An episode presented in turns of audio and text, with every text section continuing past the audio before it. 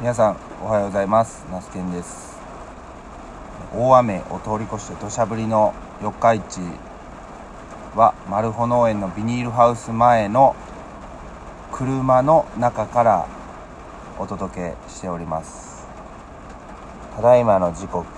5時25分ということで今日はですね、まあ、いつも以上にちょっと早起きができて、まあ、ホットコーヒーを買ってですね今この場所に来ております。昨夜から非常に強い雨が降っていますが皆さんお住まいの地域では、えー、雨大丈夫でしょうか？本当ね台風というか、まあ、温帯低気圧に変わっているとはいえ非常に雨量を伴っている温帯低気圧だと思うので十二分にですね冠水している場所道路あとまあ敷地内もね、まあ、ぬかるんでいる箇所たくさんあると思いますので十分週末気をつけてえ通勤だったりえ通学ですね是非してください。え今日はですね何をお届けしようかなっていうところで、まあ、タイトルについていろいろ考えて、えー、いるんですけども今日はですね僕が普段というか農業野菜の栽培以外に行っている活動の一つとして食育授業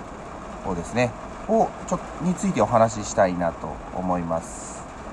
僕が住んでいる四日市市三重県四日市市という場所ではですね毎年12月にふるさと四日市ふるさと給食という取り組みがあります。でそれはですね、まあ、2日間にわたって地元産の、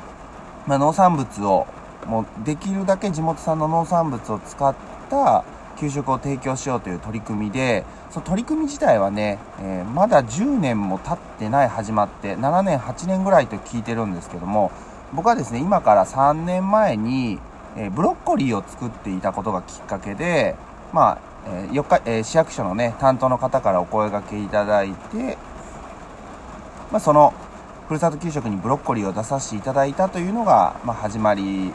でした。で、ふるさと給食というのは、まあ、あの生産者が野菜を提供するだけではなくて、えー、地元の小学校に、まあ、直接赴いて、まあ、野菜のお話をして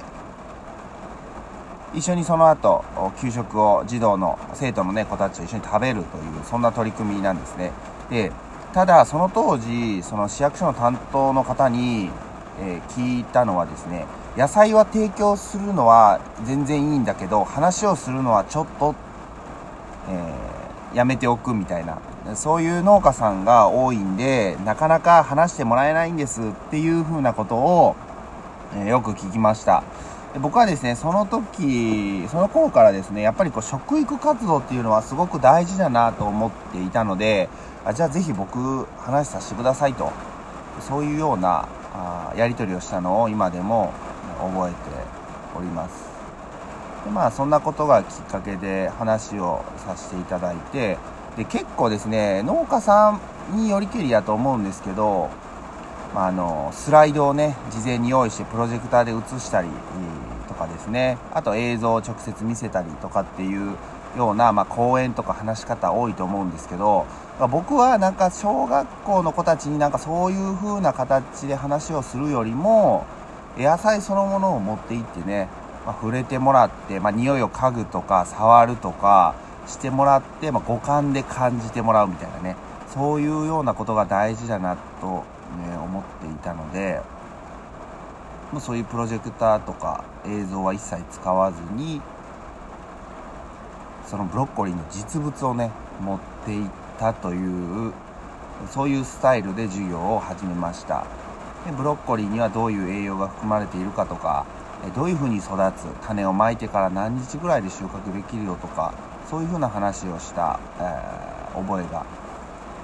あります。でまあそんなそんな話をしているとですねやっぱり子供たちってすごく普段閉鎖的な環境にいるなって思うんですね。僕も、まあ、実際に小学校中学校高校と、えー、自分が育ってきてまあその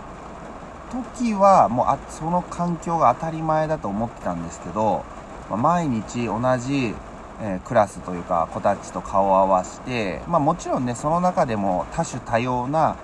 え、出会いだったりとかやり取りはあるんですけど毎日同じ時間に登校してきて同じ子たちと顔を合わせて、え、同じ先生、えよく見る先生から授業を受けてで、まあ、1年間過ごしていくわけですね、まあ、クラス替えとか先生の移動とかがあるんで多少なりとは環境の変化はあるとは思うんですけども小学校中学校っていうのはね義務教育なのでまあ通常で私立の学校に行かないのであればまあまあ本当に変わらない変わりにくい環境の中でそれが当たり前と思って育ってきたんですね、まあ、集団行動を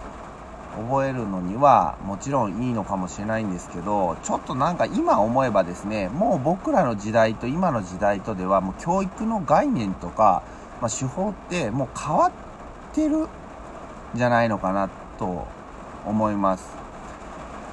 えーと、三重県のね今の知事の鈴木英慶さんが、まあ、式年遷宮の伊勢神宮の式年遷宮の時にこう言っていた言葉でちょっと正確ではないかもしれないですけど変えるべきものは何なのか変えないべきものは何なのかを明確にしていくという風なお話をされてた、えー、ことがあります。で、まあ、式年遷宮は、まあ、古くて新しいというねネーミングだったりするんですけどえー、古いんだけど変えていくところは変えていくと。だからもうこれってまあその式年遷宮だけじゃなくってまあ、あの教育現場とか、まあ、農業ももちろんそうなんですけど、まあ、ビジョンとかその思いはより明確にしていくんですけどじゃあずっとそのままでいいかっていうとやっぱそれはこう時代の変化に応じて変えていくものはどんどん変えていった方がいいというふうに考えています。ですのでまあ、あの教育なんかはすごくやってみて感じたんですけどこうやって教えなこうやって教えなければならない学ばなければならない何々しなければならないっていうこうがんじがらめになっちゃってるのかなと思うわけですね。もちろんそういうのも大事なんですけどやっぱそこから柔軟な発想、まあ、トリッキーな発想とかですねそういうのってなかなかこう生まれにくいんじゃないのかなと思うわけです。で僕が中学校とか高校とかじゃなくって小学校に行く理由っていうのはやっぱそういうところがあってできるだけ早くちょっとでも広い世界まあ僕の場合は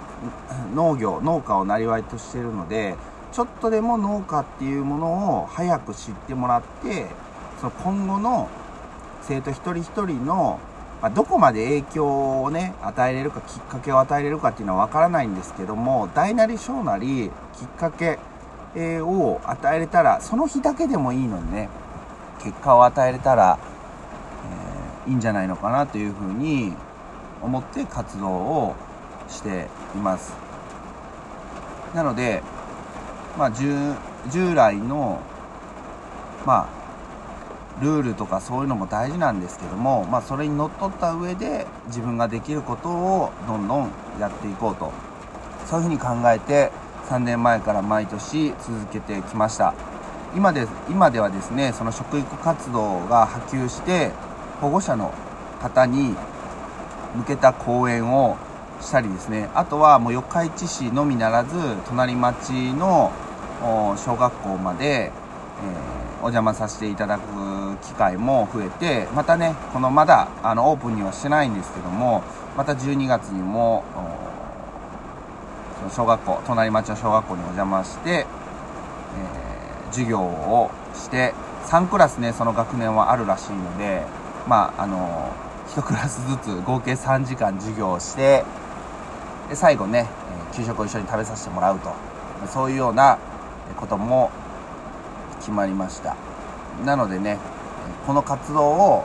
どんどんやっていってどうしてもねやっぱりこうそういう公共機関じゃないわ教育機関とかってもうスピードが遅いんですよ。いろんなルールとかしがらみがあるのでなんかもうあやふやな返事されてずっと1ヶ月2ヶ月放置みたいなそういうこともあるのでとにかくね動けるところから動いていかないといけないと思います。それぐらいできるだけ早く子供たちに、えー、野菜のことをお話しして何かのきっかけになったらいいなという思いで動いています。まあね周りから見たら何あいつは焦ってるんだみたいな感じにね思われてるかもしれないんですけども、まあ、それぐらいがちょうどいいのかなというふうに思っております。まあね土砂降りの中本当にねあのちょっと雨に濡れただけでも非常にあの体温が下がって寒くなるのでどうかね今日は暖かい格好でまたあの濡れてもいいように、えー、まあ着替えを持っていったりですね。あとアウターはカッパみたいなね濡れにくい素材のものを着用することをおすすめします。何のラジオなんだっていう感じなんですけどね。今日はまあ食育ですね。僕が農業以外にやっている食育活動について少し紹介させていただきました。それではですね週末、えー、十分に皆さん気をつけて良い週末を送ってください。また明日お会いしましょう。それではいってらっしゃい。ありがとうございました。バイバイ。